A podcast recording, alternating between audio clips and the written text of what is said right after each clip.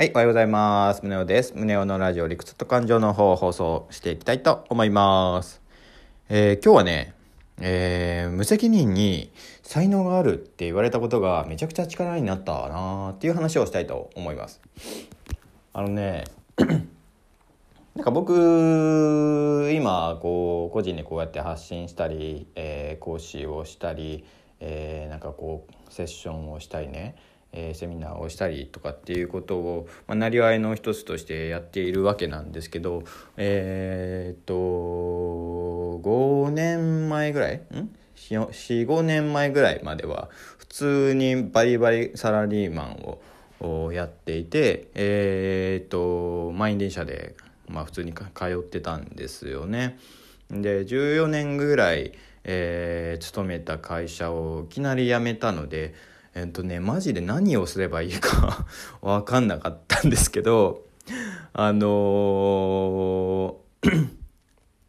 その時に、まあ、ノートにねこう何をやりたいかなって書き出した中にねなんかこう 人に教えるとかね、えーセミナーをするとかってね、えーいうのがあー出てきたんですよね。でそれを出てそれ書いた時になんか自分で驚いたんですよ。え俺ってこんなことをやりたいって思う人なんだなって思ったんですよね。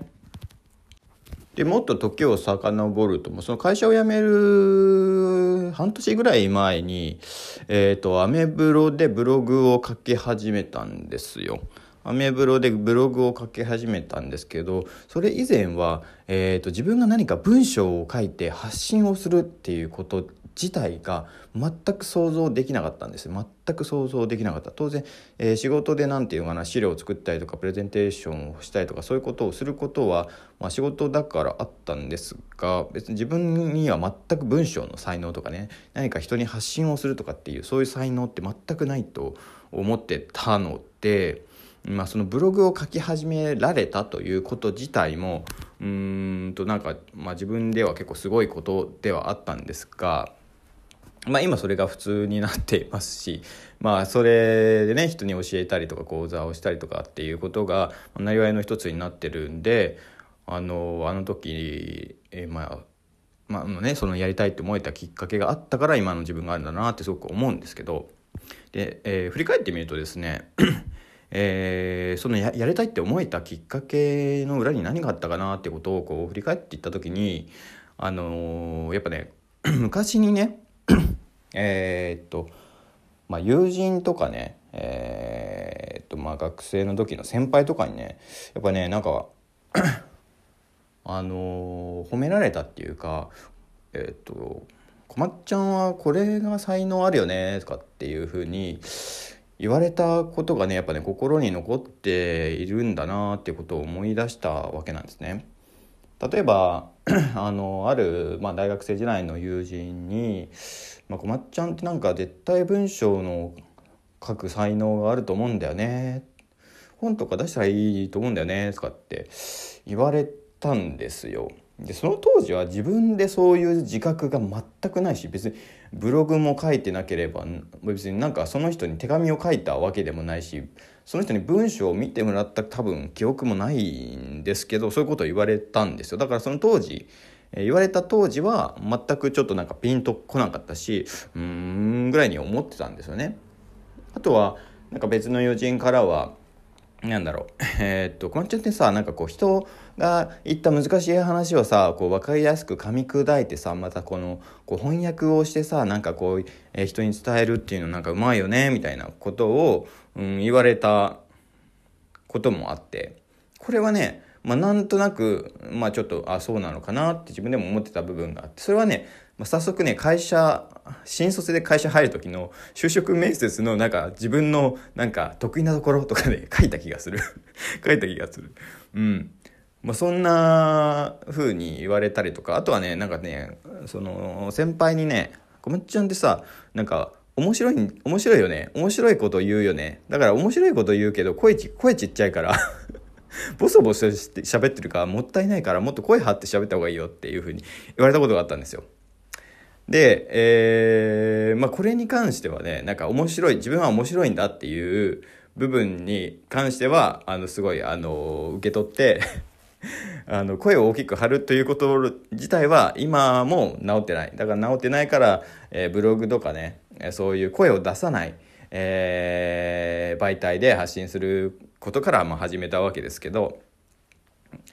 まあ、今こうやって音声チャンネルをやってるから、もう、もうちゃんとね、もうは、はきはき喋ったりとかね、えー、わかりやすく、えー、聞こえやすい声で喋ろうとかっていうのは意識しているから、まあ、それが、えー、今後こう、新しい才能のね、こう、こう開花につながっていけばいいいいなって思ってる、思ってるんですけどね。まあ、そんな風になんか、えー、過去、こう、ね、えー、全然こう、何気ない時に言われた、えー、まあ、才能があるみたいなことがまあなんか自分の人生を変えるきっかけのタイミングでこうヒントになった気がするんですよねだから人に教えるとかっていうのも分かりやすく伝える才能が自分にあるんだとかっていうふうに言われたことがきっかけかもしれないし あるいはこうやってブログを書こうって思えたのもあの時「うん小松ちゃんって文章を書く才能絶対あるよね」って言われて。たことがやっぱきっかけになってるんですよ多分。でその言った本人は、まあ、めちゃめちゃ何て言うかな別に何の気なしに言ってると思うし別にねそのそれを信じてねえー、っとなんかこうライターさんになってねうまくいかなかった時に責任なんて取れないから無責任に言ってると思うんですだけどその無責任に言った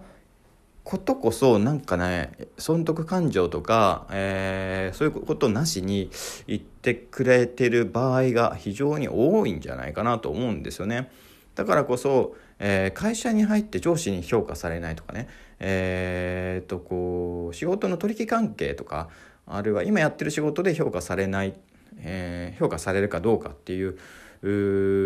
そのなんかもうすでに利害関係がある中での評価とはまた違うところ。例えば友人とかうんそうだな、まあ、あんまり普段会わない人とか、まあ、そういう人に言われた「あなたここに才能がありますよ」とかっていうのはなんかすごいあの 信頼が置けるのではないかな。っていうふうになんかこう自分を振り返ってみて思ったんですよね。でねまあやっぱこうこれから春になってもうすぐ4月じゃないですかだからこう新生活とかね仕事えー、とかね新社会人とかね、まあ、転職とかねそういうなんかこう環境が変わることについてこう最近は思いを馳せることが多いのですが、まあ、そういう人も、えー、実際多いと思うんですよね。でなんかこう 新しいとことを始める時って、えー、まあ、そもそも自信がないと思うんですけどで自信っていうのはあの基本的に作るの簡単なんですよ。自信ってもうだってやればやっただけつくからですだからそのやるやるだけでつくんですよね自信っていうのはだから自信の作り方ってね非常にシンプルで簡単なんですけれども何が難しいかっていうと 最初の動機づけが一番ハードルが高いと思うんですよこれをやろうと思えるかどうか。うん、こっちの方が実は自信をつけることよりもやっぱ難しくてうんだってそれを、えー、やややっていいのかどうかってことを自分にこう動機づける許可するっていうことが結構意外と難しいと思うんですよね。まあ、内発的動機づけが大事だよとは言いますがその内発の素材、うんまあ、材料巻き頭皮だったらその薪が自分は何何が薪になるのかっていうことがまず分からなかったり、えー、そこに自分で火をくべるっていうこともね結構最初は難しいと思うんですよね。だからそこに、えー、他人の何気ない一言っていうのがまあすごくこう薪になったりね火になったりすることがあるんじゃないかなって思うんですよね。だからこれから何か新しいことを始めたいなって思う人はなんかそう自分でこうやりたいって思えることとかね、まあ、そういうことを一旦置いておいて過去ね遡った時にあこんな風に言われたなとかこれがあこれいいじゃんとかって言われたなとかって思い出したことを書き出してみるといいんじゃないかなと思うん。で今はそれが「えー、嘘だ」とかって思うかもしれないけどそれをもうなんかこうきっかけにやり始めたことによって新しい仕事につながったり、えー、新しい自分のねなんかこう才能につながったりっていうことが出てくるかもしれないんで、えー、そういうことをやっていくと、うん、なんか えー、新しい道が開けるのかなと思ったりしました。はい、そんな感じで終わりたいと思います。はい、はい、今日は、え、おまけにコメント返しの方をしていきたいと思います。えー、っと、コメントコメント、コメント。コメントコメントコメントコメントはいはい、えー、というわけで今日は